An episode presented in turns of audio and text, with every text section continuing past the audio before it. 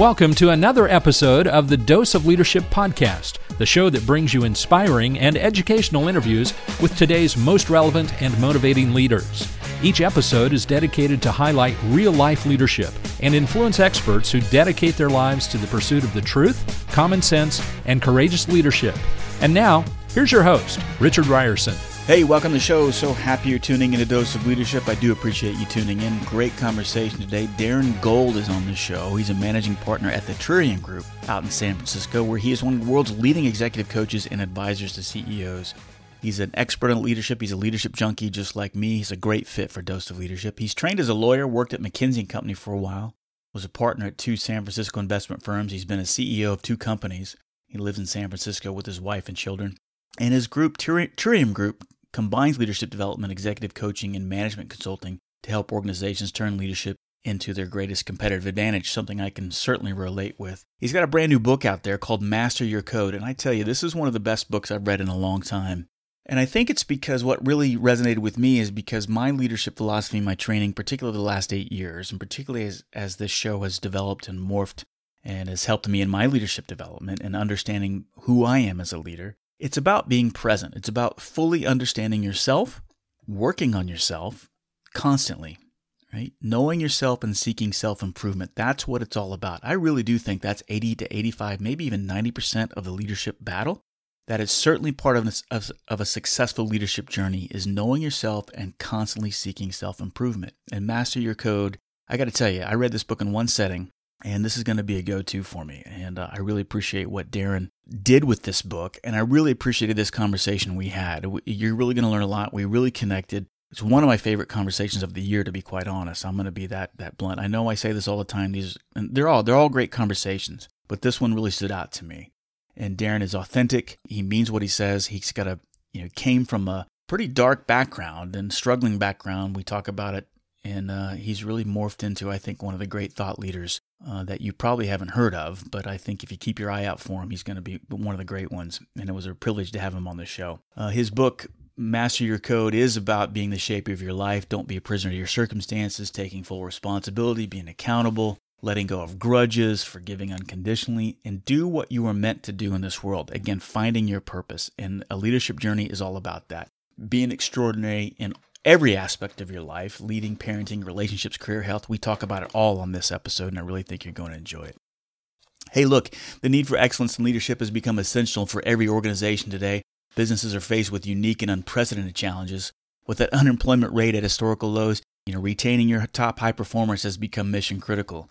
You know, we're now faced with the unique distinction of having five generations under one roof, harassment and diversity challenges are at center stage. All of this demands a greater range in how we lead and expect our people to be managed and developed. The technology realities and juggernauts such as Glassdoor and Indeed.com means anyone and everyone can see what's wrong with your company just by clicking a mouse. All of this boils down to an urgent need for effective and sustainable leadership development.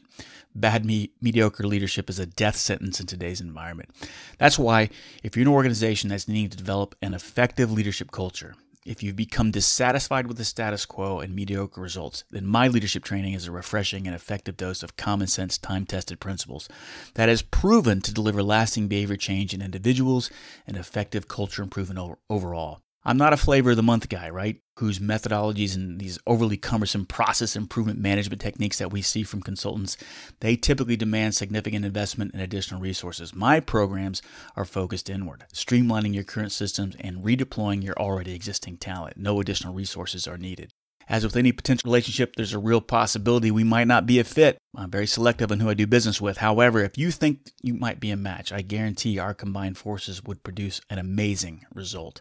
I'll customize your training with a deep personal involvement with you, your personnel, and all your resources. And most engagements can be solved within one to six months, but longer engagements are possible if needed.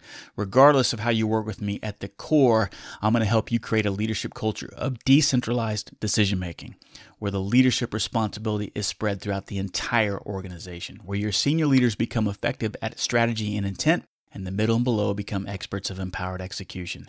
That is the secret sauce of all my programs this philosophy of decentralized control, where inept leadership behaviors, departmental silos, inadequate innovation, and lack of execution become dysfunctions of the past. If you're interested, find out more at doseofleadership.com. Connect with me, and I'd love to talk with you about how I can help create a decentralized leadership culture in your organization. All right. Thanks for that plug. Now, on with the show with the fascinating Darren Gold of the Trillium Group and the author of Master Your Code here on Dose of Leadership. Well, Darren, I'm so excited to have you on the show. Welcome to Dose of Leadership. Oh, it's uh, great to be on. I really appreciate you having me. God, I, you know, I dove into your book last night, and um, so many things that I want to talk to you about. Um, but I, I just uh, on the onset, uh, oh, you know, thank you for being so authentic, open, and vulnerable in, in your book. I always love it. We talk about authenticity and vulnerability on this show, and you certainly uh, have seen uh, the power behind it. So uh, I just want to thank you for that. Thank you. I appreciate you uh, recognizing it and appreciating it. You know, it was I was if I'm getting my timeline right, it was about 2007, 2008. You, you kind of had what you kind of consider a splat moment. It's similar to me, I had one in 2007. Almost got divorced, and you know, I thought I had everything figured out, and then I was brought to my knees. Is, is that about the same with you? Was that the time frame time frame right? Yeah, just after that, so uh, very close. yeah, know? and I and I think I mentioned in the book. It's also if you remember back to 2008, that was not an easy time. No, so no, it was like a macro uh, shock and some micro shocks. Um, yeah. Well, talk sure. talk to my listeners about that a little bit. Let's bring up that point. You know, you got a very interesting childhood. I was I did not know that when I read that in the book. I was like, oh my gosh, you came from a pretty pretty rough rough background. And um, so let's just kind of bring our listeners up to speed how you got to that splat moment. Yeah, uh, so a little bit of the background, and then the uh, the splat moment as you're describing it. Um, you know, yes, uh, in, in, many ways, a rough childhood. Uh, you know, divorced parents on the edge of poverty. Both of my parents spent you know sort of intermittent times in jail. There was alcohol and drug abuse. My dad was essentially uh, an incredibly loving father to me, uh, which was the silver lining, a massive silver lining in all of this, but sort of some criminal activity, quite a bit of it actually. And through all of that, I think partly because of the love my father provided me and his insistence that I take a different path, I was able to emerge from that um, and have quite a bit of success um, in my life uh, and through the you know my 20s and 30s um, professional and financial and um, family success and really created a, a very different life having said all that um, as we'll get into i was sort of on autopilot and i was driven by a maniacal desire to not repeat you know the life i had grown up with right. and a very strong uh, belief around the importance of financial security and success in the sort of traditional measures and that's splat moment happened to me, you know, when I just about turned 40, uh, and I was fired, fired from sort of what I had thought was the pinnacle of my career uh, at the time. And it was a shock, a massive shock to the system. I had an incredible amount of self confidence. And it was really the first time personally and professionally that I even began to doubt myself. Right. And uh, really sort of rocked me to my core. And I think for many people who have gone through what you know, uh, some would call a crucible experience or a splat moment, as you've said. It can, you have a choice in that moment. And I often say the, the, uh, the human superpower is the ability to choose the meaning we give to our circumstances. And I had a choice. I'm not sure I was conscious that I had the choice, but I could have seen that as a total failure and a representation of my lack of worth or an opportunity to really dig deep, learn about myself, evolve, develop, and grow. And I'm very fortunate I chose the latter. And my, you know, last decade plus of life has been the most extraordinary part of my life. Yeah, that resonates with me deeply because that that that pretty much mirrors what happened to me. And I, when you said something that struck me, the, the autopilot piece Mm. And you know, for me, when I lost my, I was I was a pilot and I lost my job at 9/11, reinvented myself in the corporate arena, and started seeing mm. tremendous amount of success. But there was still something uh, that was wrong. There was a gnawing. As I reflect back on that now, when I look back at that with a different lens. But when I was in it in that autopilot moment, I thought I was doing everything right.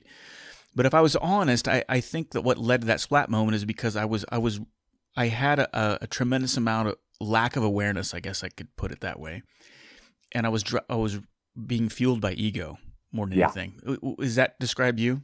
Hundred percent, and uh, I think it describes a lot of people. Yes, you know, we um, we go through life with one main goal, which is to protect and to serve, you know, to have the ego survive. Right. That, and when you know, for listeners that aren't maybe familiar with the word ego, it doesn't mean arrogance; it means self. Yeah. This notion of psychological self, and we do everything we can to protect it and uh, to make it feel secure, and we're blinded to um, a lot of possibility and reality, uh, given that just sort of focus. Yeah. And that was very much true for me. Yeah. It, the, and reading your book, I think you kind of came to the same conclusion.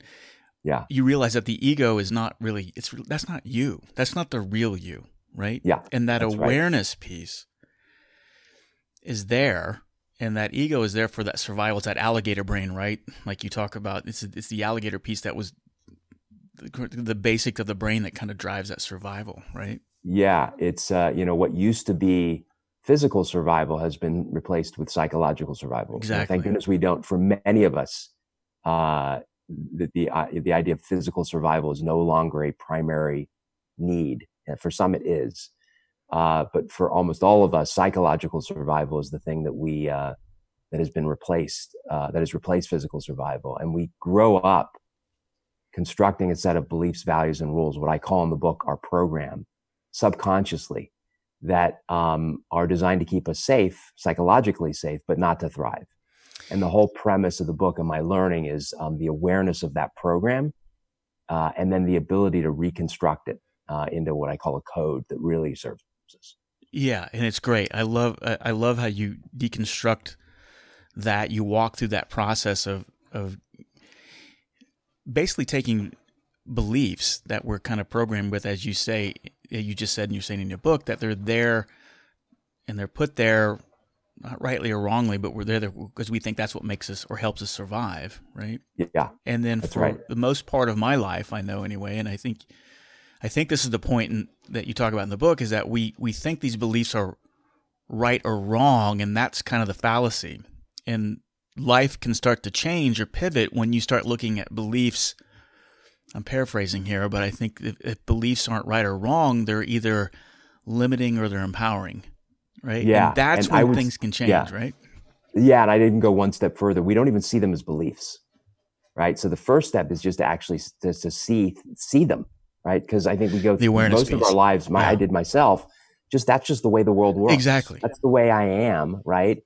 And the moment I began to see them as constructed beliefs, beliefs I had made up, largely as a child. And I say in the book, I, I was a 40 year old man who realized he was run by a program written by a seven year old boy. right. That moment of awareness is extraordinary. And then you're right. The question becomes not whether the belief is true, um, but does it serve me? And, and in that kind of question opens up a possibility for a whole new way of seeing yourself and others in the world. And then the actions that you can take and the results you can get just massively expand. Yeah, yeah, well said. And I, and I want to I want to keep keep on that point for a minute because it is so yeah. critical because I mean that that happened to me. Again, it didn't happen overnight. The splat moment happened and I would think it's probably you know, kind of a gradual fade. But the awareness piece is once the awareness volume knob was turned up, it was almost deafening, right? Mm. And yep. then, but that awareness allowed me, and you talk about this in the book, it allows you to start pursuing the reprogramming, right?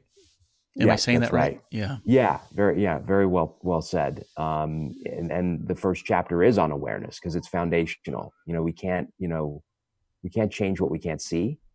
Um, and I like to say there are these three domains. There's the domain of I know. We kind of know what that is. We know what we know. There's the domain of I know I don't know, that's where most traditional learning happens. Right. Uh, but those are thin slices. And then there's this massive domain of the I don't know, I don't know, I don't know. And it's in that big, massive domain where all of our deep learning and growth occurs. And um, sometimes that will just happen. Some event will catalyze and open, create an opening for that domain um, where you see something that you didn't even know you didn't know. Um, and there are ways to create access to that domain. And part of the book is um, really designed to create openings into that domain for people. Um, and that's where real paradigm shifts um, can take place. Yeah, I, I, I mean, I love this, and be, and I know this is a leadership podcast, but I, you know, I belabor this point when I go through leadership training with folks. I spend a lot of time on this whole idea of awareness because I don't think you can truly, if you can be as an effective leader as you can be, unless you fully understand this part of your brain. I'm a firm believer of that. That this yeah. awareness piece really is the secret sauce to leadership, in my opinion. That I, I used to agree more. Yeah, I used to think it was so external. I got to motivate this person to do this. I got to be so inspirational.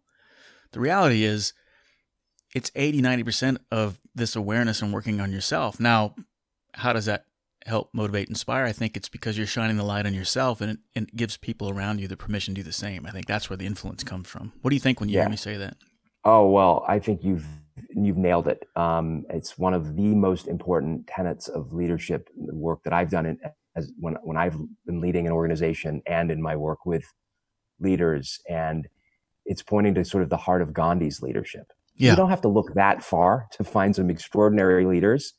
Gandhi being one of them. Now, not in a business context, but for goodness sakes, you know, leading a nation of people um, under extraordinary circumstances. And he's famous for having said um, a longer quote, but it's sort of um, paraphrased, which is be the change you want to see in the world. And the basic philosophy that Gandhi had, and frankly, any um, extraordinary leader, is that we have to give up the right to try to change others and rather focus on mastering ourselves mm-hmm.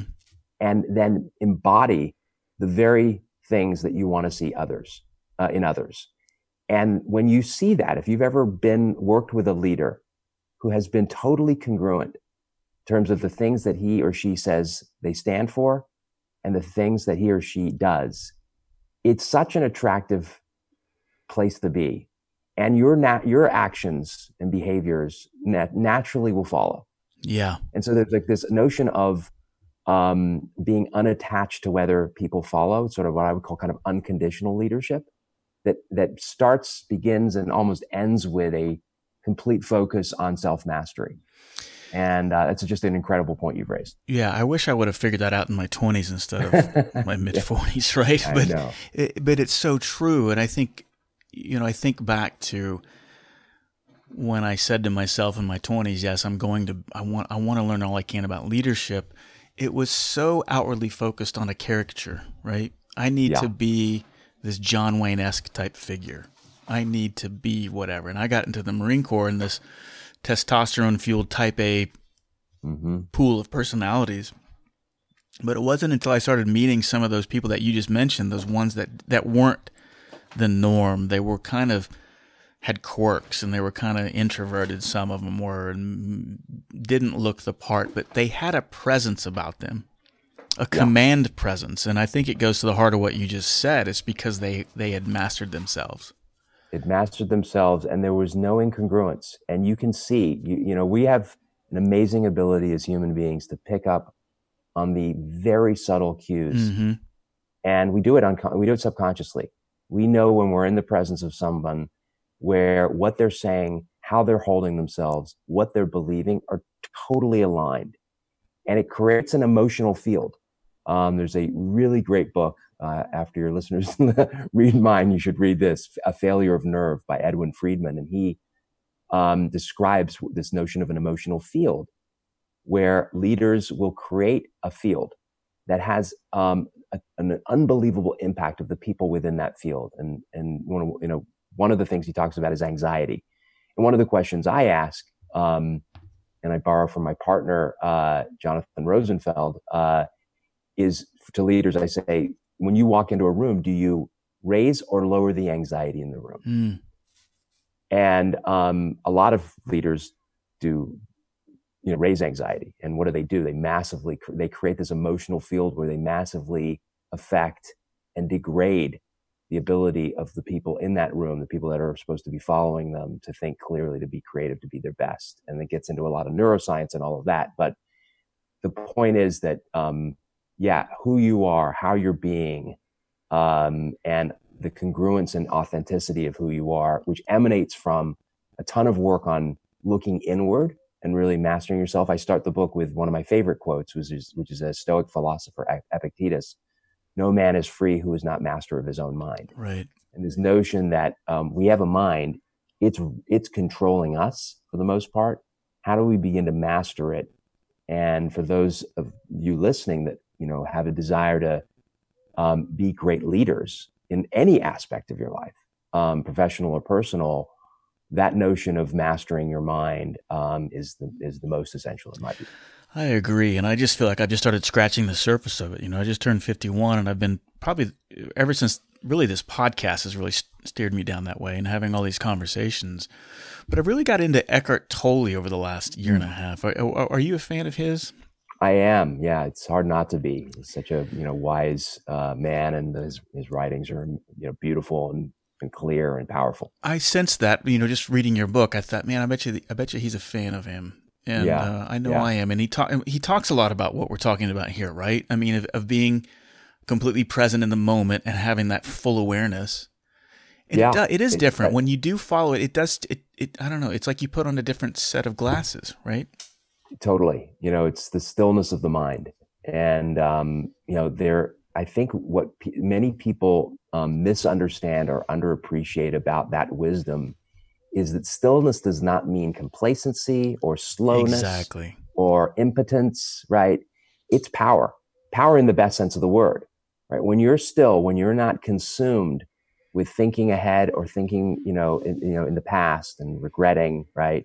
You have an amazing clarity. And from that clarity, man, you can do some amazing things and move quickly and be decisive and take action. So this isn't about, you know, sitting still and not doing anything. It's having the clarity of mind and the stillness of mind to see 10x more than what anybody else is seeing. And from that place, you can take massive action and have, you know, whatever result you're looking for. Um, and hopefully it's results that have, you know, you know, do good in the world. Yeah, well said. And I think that it is surprising like you so when you have that awareness, the volume can almost be deafening because you don't realize how clouded and how cluttered and how maniacal our mind is, right? Yeah, the, the you know some people call the the monkey, the mind, drunk monkey. You know, you know it's and and with practice, um, it begins to quiet. Yeah. You know, so it's a bit of a kind of a J curve effect uh, when you start to begin this. Uh, if you're familiar with the J curve, your listeners, right? You you, you feel like you're regressing uh, before right. you actually make progress yeah. and you follow that like that the line of the j and then you sort of plateau and then all of a sudden um, you know people that practice stillness or meditation or mindfulness whatever you want to call it um, there you the dividends come uh, but it takes a little bit of time because what you'll start to begin to see is wow how noisy my mind is how incessant the chatter is and for many people, that can be really disheartening. And uh, yeah. they can just sort of like, I'm not going to do this. but I always encourage people stick with it. It's like anything, anything worthwhile takes effort and it takes persistence. And the same thing is true with uh, kind of any kind of meditative practice. Yeah, I agree. And I know, and, and again, I feel like I'm just scratching the surface, but a couple of years being really intense and intentional about that, I, I see the difference and it does help. And I think it's important to because I was always one of those guys, and I and I still struggle with this. Is like you know when I see where I want to be and I see where I'm at, and that gap is so large, it mm. it just you know produces inaction. I mean, all of us are guilty of that at some extent at some times, but it's the same with meditative practices. I had in my mind that well, my mind should be completely still and focused, but I think it's important yeah. to realize that yeah, your mind's going to drift. It's the awareness of the drift. That's 90% of the battle, right? 100% right. Yes. And I had uh, this conversation literally a week ago with my best friend who uh, is thinking about, oh, I should start meditating. He said, Oh, I sat down and I couldn't quiet my mind. I said, Look, the goal isn't to quiet your mind. The goal is to notice. Right. And it's the noticing, right? The awareness, which you, which we've talked about, right? That's mindfulness. Exactly. So, you know, your no- your mind's going to be noisy um, and there's no goal. The more you strive to achieve something in mindless, mindfulness or meditation, the more you've moved away from the very thing that you're supposed to be doing, which is just simple awareness, no judgment, uh, no attachment to any outcome. and that's a kind of metaphor for life in in a lot of respects. Certainly, yeah. certainly. Well, the book Master Your Code. I mean, we're talking a lot about stuff. I mean, I think even pretty much what we talked about here in 20 minutes, it really just scratches the surface in the first couple chapters. Really, you got a lot more in there. Um, let's just hit some of the high points in there. You know, we, yeah. you, you, you talk about you, you know your history and how you got to that point, and realizing that you're the author of your life.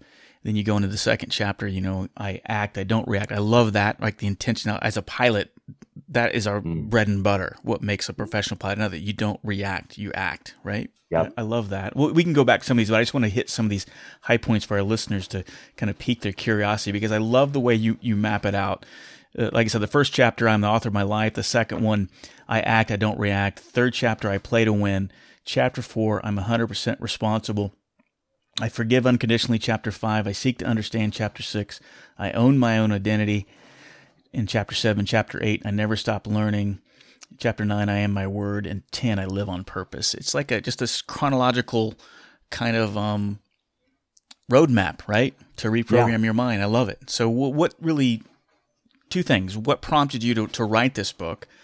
And number two, um, what is your what is your favorite part of the book? I know that's like asking who's your favorite kid, right? But yeah, it's great. I have a, I have an answer. Um, it's kind of a two part answer, but first, the the prompted me to write the book really um, two things. Uh, one was uh, my oldest son, two and a half years ago, was going to college, and I'm not a letter writer, but I decided to write him a letter and it was um, my humble attempt to give him some words of wisdom for leading a good life.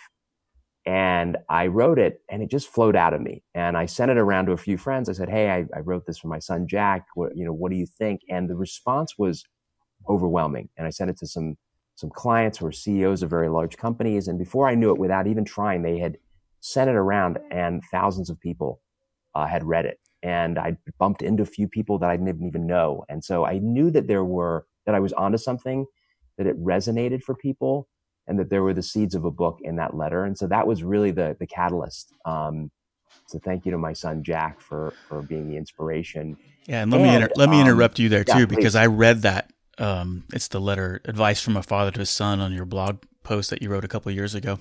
Yeah. It is great. Right. And, um, yeah. So anyway, I just wanted to say that I, that caught my attention too. By the way, so uh, I just but yeah. Thank you.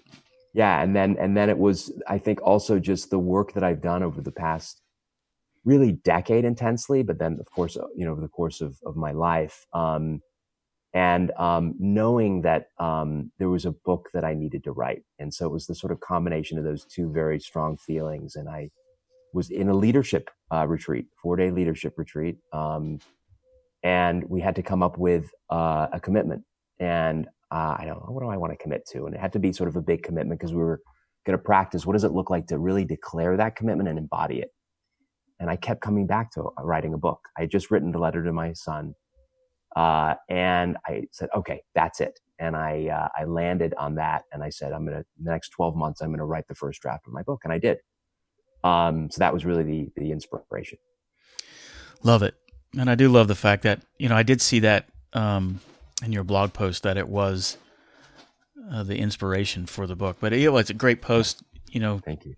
The, the, simple things, and you talk about awareness, not worrying what others think about you, which I think is everybody deals with that. Listening, responsibility, accountability, choose to be kind, forgiveness, be present, all that stuff. Good stuff. But the yeah. second question: what what part really, if you had to look at your book, what really stands out to you? What what is what was your yeah. favorite chapter to write? I guess. Ah, uh, yeah. Wow. There's there. It, there's it's sort of a tie. I hope you don't mind me no, um, no. saying that. Um, but I'll start with um, chapter seven, which is "I own my identity," and it starts with a Muhammad Ali quote: "I'm the king of the world." And um, one of the most powerful things that I've uh, learned uh, in my life is that um, we, I, uh, we're all run uh, by an identity, an identity uh, which we're not aware of, um, and that identity is this aggregation of beliefs that we have about ourselves. Yeah. You say, you know, the math teacher said you're not a good math student, Johnny, and Johnny's forms a belief subconsciously that I'm not a good math student. You can imagine the scaffolding of those beliefs and they aggregate into an identity. And I often ask people, what's your identity? And they look at me like I'm crazy. But we each have an identity. And I say in the book, the greatest driver of human behavior is the desire to be consistent with your identity. And when you take that and you look at it and say, oh my God, every action that I take, every behavior, every decision I make is a manifestation of this subconscious identity. So if I want to take a certain set of actions to lead to extraordinary results, I got to take a look at my identity. I got to understand what it is. And because it was made up, I can reconstruct it. And so I talk about the power of reconstructing one's identity. I talk about the my own identity. I'm not an author, which I held. So somebody who holds an identity that I am not an author will talk a lot about writing a book, but will never write one. And guess what I was doing? I was talking Same a lot thing. about it. Right, I wasn't writing right. one. And it wasn't until I consciously shifted my identity powerfully with 100% certainty. I am an author. Um, and a book naturally flowed out of that identity. And so for me, that's just, that was just a great chapter to write. It's such a powerful um, shift for people to know um, that they have that um, access. And the work that I do with a lot of business leaders is about giving them the awareness of that and then the experience of reconstructing their identity. And the results are, are, are almost always pretty extraordinary. I love it. And, you know, there was two blog posts that I highlighted. In fact, I'm staring at them right now when I, last night when I was doing my homework on you and reading your book, but the, the two posts that came out, the one that we just mentioned about the advice from the father to his son, and then this power of identity one, which is hmm. essentially the catalyst for your chapter that you're just talking about. It's my one of my favorite chapters too. So I'm glad you brought that up. But I yeah. I love that. It really resonated with me because you know, and that even speaks to me too now. I mean, there's a book inside of me, but I'm that guy that's like, oh, I started, but I'm but I haven't I haven't claimed that identity that I'm an author yet, right? Yeah. Yeah, but, and until you do, I would say that book won't get written. Exactly, and I, that makes yeah. perfect sense. But I want to, you know, embarrass you a little bit here. I love your.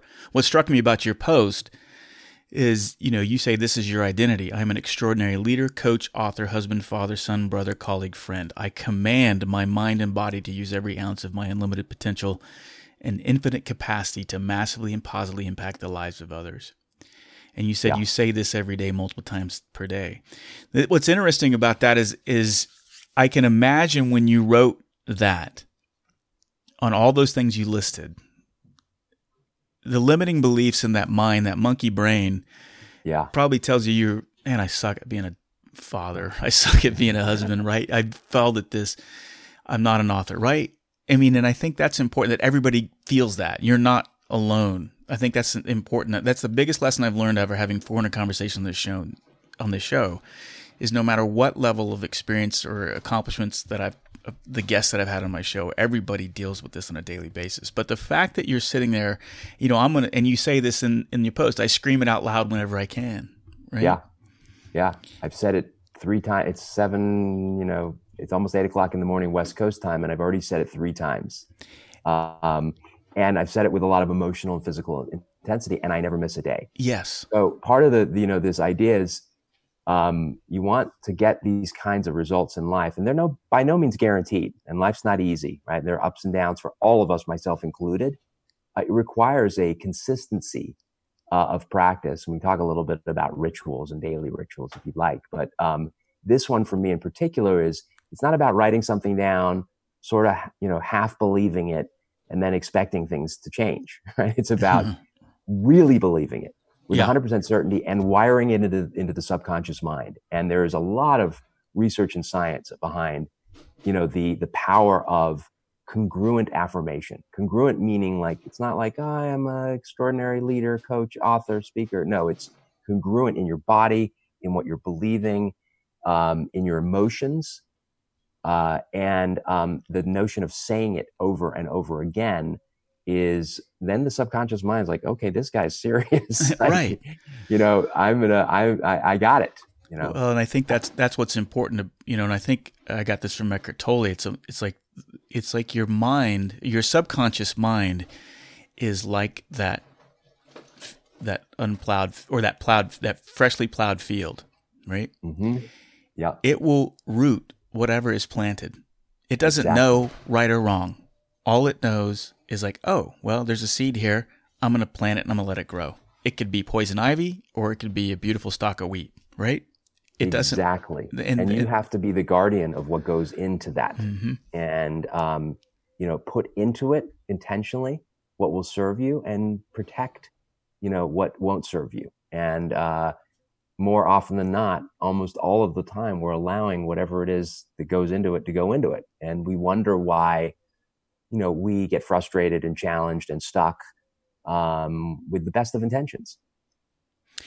It, it's, and, and we're, if we're talking about leadership, I think it, it feeds into this notion that I think all great leaders, and you have to have this belief that you have to suspe- suspend the belief if you want to be in the leadership pool and you want to be effective at it, you have to suspend the belief on how things are going to happen. You just have to know they're going to happen. Does that make sense?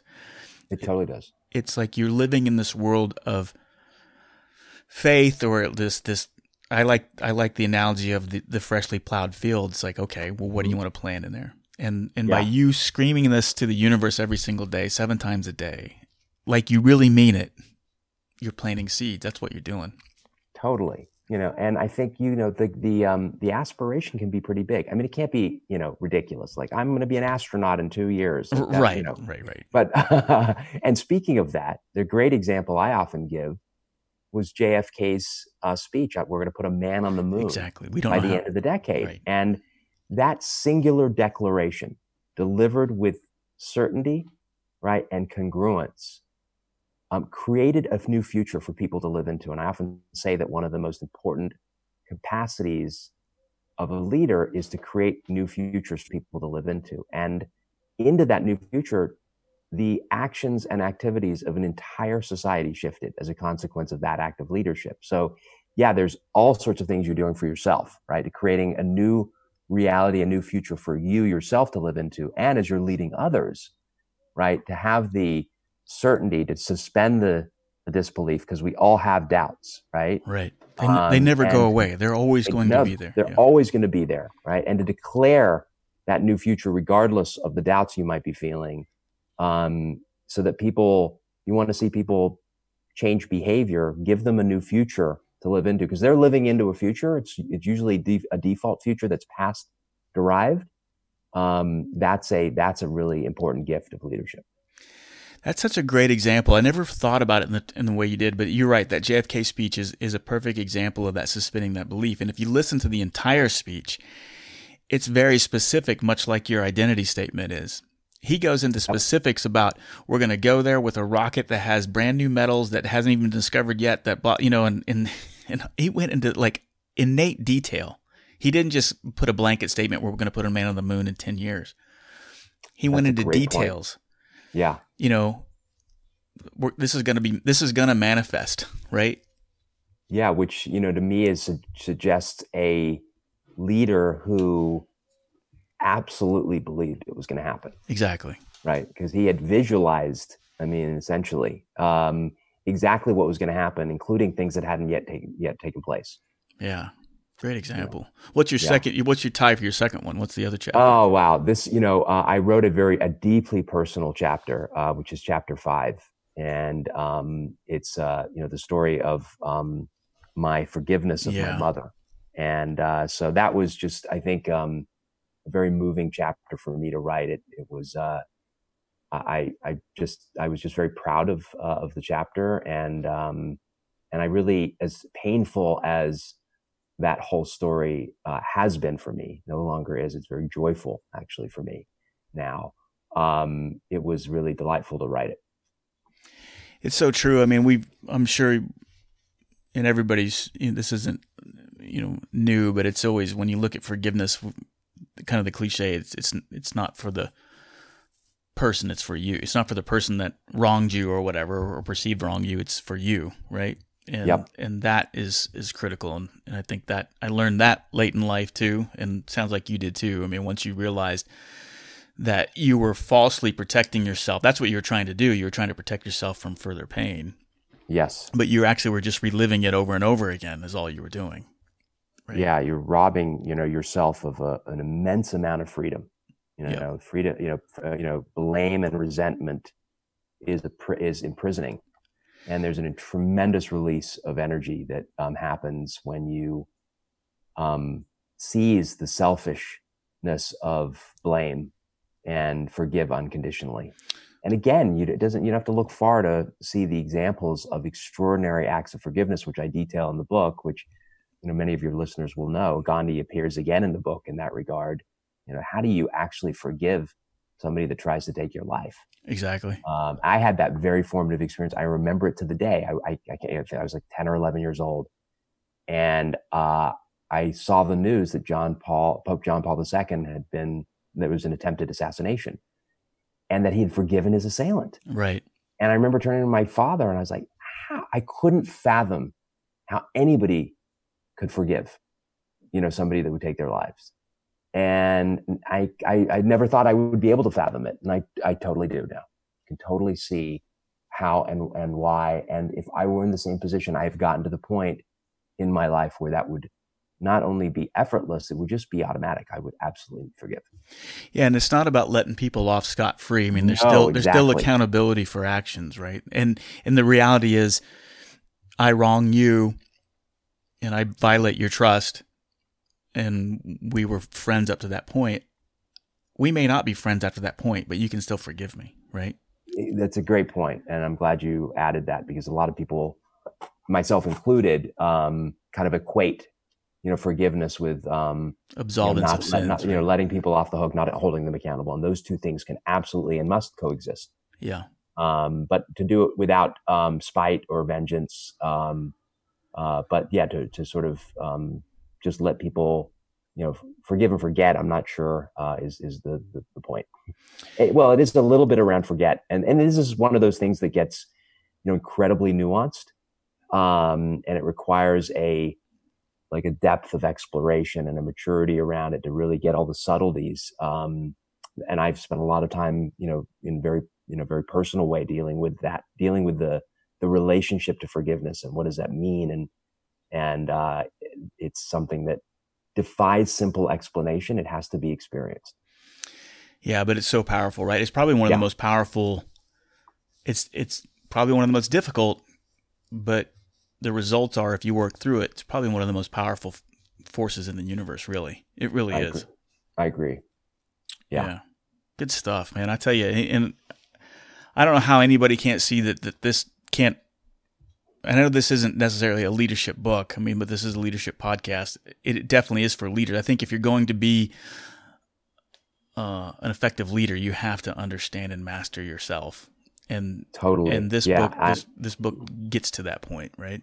Yes, yes. And I'm I'm glad you brought that up. I, I think it's very much a leadership book, and it's very much not a leadership book. Right. Right. Meaning that you know it's not narrow. It's not a I was actually given quite a lot of advice by my publisher and others who I respect a lot to write a more narrowly focused book. You know, pick a segment of the population that you're really writing for. And every ounce of my body was like, I can't, I can't do that. I've I, got to write a bigger book. Uh-huh. And a lot of my clients who are CEOs, um, are, you know, this book is kind of a, they're a, a guidebook for them. So if you're a leader, which many of your listeners are, or an aspiring leader, and frankly, everyone's a leader because you're a leader of something. And You're certainly a leader of yourself. Um, it's an, you know, I believe humbly, it's an, an essential book um, because the lessons are, you know, definitely leadership lessons. Yeah, and I I would echo that. I mean, that's one of the big reasons why I started this podcast and what I try to get across is that leadership is is every aspect of your life, right? And that's where I dropped the ball. I was just focusing on leadership on the external business front, and I failed on the personal relationship family front and it almost cost me my marriage. So it's every and it wasn't until I started looking at leadership in every aspect of my life that I became a more effective leader on what I was chasing anyway, right? Yeah. Yeah. Yeah. And you know, becoming a leader of yourself, um, the other parts of your life begin to take care of themselves. Yeah. Yeah. But I still wake up even today and I'm like, God, I still got a lot of work to do on myself. Oh, don't we all, myself included? And, and that's a great point. You've said it a few times, like barely scratching the surface. Um, this notion of mastery, and I talk about this in the book, uh, and there have been some great books written just on mastery. But mastery is a path; it's not a destination. Exactly. You never and, plant the flag, right? You never like, I've arrived. Yeah, no, there, it's a mountain with no top. Exactly. Right? As soon as you think you get to a peak, there's another one, and um, that's the beauty of being on a path to mastery. This never-ending notion, and um, I know for myself, this will be a path that I will be on until I'm no longer here. So yep. I have no delusion that I will get to the promised land. Um, and I enjoy the fact that I'm on the path. Me too. And I, I totally get that. And I think that, again, I wish I would have known this when I was in my 20s mm-hmm. and not, but I, I don't know. Sometimes you got to have, and I think everybody, I can't remember who told me this, and maybe it was uh, a therapist that I was, when I was going through therapy, he said that at, he gives everybody has a splat moment in some varying degree of severity. Yeah. And you started the podcast saying that it's some the important thing is know you have that choice in that moment. And that yeah. always fascinates me because you and I can experience the same traumatic event, whatever. We could be side by side and experience the exact same traumatic event. One of us sinks and one of us rises through the ashes. And that always oh. amazes me. And the difference is somebody took, you know, it was just the choices that we made, right? it's it's it's it is the human superpower and um, if you want a great uh, recounting of that you know viktor frankl's man's search for meaning you know you had people in you know nazi concentration camps death right. camps who were facing the most unimaginable circumstances and um, in that moment had a choice and this is viktor frankl's main point that he could choose his attitude regardless of his circumstances. And um, you'd have you know the same people in the same unbelievably unimaginable dire circumstances you know most perishing and some thriving. And that is like wow like if we can tap into that superpower that despite what's happening externally we have the power to choose to give them to give meaning to our circumstances and we can do it in a way that's empowering or disempowering and it's our choice that's that's a great place to be in. Love it, man. I knew this conversation was going to be good. I mean, um, this is just, I could go on with hours for you, and, and we'll have to have you come back and, and talk more. But I want to give a chance to talk about and give a plug for Trium and what you do. Yeah. Um, and, and for the book. So, how can people learn more about you, learn about your company? Um, yeah, great. So I'll start start with my company. Uh, it's the Trium Group, this extraordinary uh, consulting firm that has the privilege of working with, um, you know, senior leaders of some of the, the world's greatest companies, and uh, we do a lot of the work that we're talking about here, integrated with kind of business strategy. And um, triumgroup.com is our website. T R I U M group.com. You can learn more about our firm. Uh, and then I have an author website, Darren J. Gold, D A R R E N J G O L D, which is a, uh, a, site about the book and some resources, um, some of my blogs. You can get on my mailing list. And then, uh, of course, I'd love you to uh, get your hands on the book, and it's available on Amazon, hardcover, paperback, audiobook. I narrate it. If you like the sound of my voice, that could be a good choice. And the uh, and the Kindle version. Well, I, I encourage all my listeners to connect with Darren uh, and certainly get the book. Uh, it's going to be a go-to for me. A great book. Like I said, I just started last night, pretty much 75% through it, and uh, it, it, doesn't disappoint. So, uh, Darren, so nice to know you, meet you. I'm so glad uh, mutual connections of our put us in, in touch, and I'm um, so glad to have you on the show because this was uh, leadership gold. I really enjoyed having you on. I've been thrilled to be on, and I'm I have a sense it won't be our last conversation. Absolutely. Uh, All right, Darren. Yeah. Thanks for coming on. Thanks. Thank you. Hey, thanks for tuning in to another episode of Dose of Leadership. I do appreciate your support. If you could do a couple things for me, go subscribe, rate, and review this show on your favorite podcast app. Go to Apple Podcasts, Google Play, or Stitcher. And if you could do that for me, I would truly appreciate it. Also, if you're interested in working with me, if you're interested in some team leadership training, go to doseofleadership.com and check out Legacy Leader Blueprint. I understand how difficult it can be to get effective leadership training for your team. It never seems like you have the time or the budget. My course, Legacy Leader Blueprint, solves that problem. Quality leadership training that doesn't disrupt your busy schedule or break your budget. 20 high impact videos and six hours of live group coaching with me that will allow you and your team to become true leaders of influence. I will teach you how to defeat mediocrity and stagnation, create high impact cultures of initiative, and build empowered teams with high degrees of trust. Go check out doseofleadership.com, click on Legacy Leader Blueprint, and enroll your team today.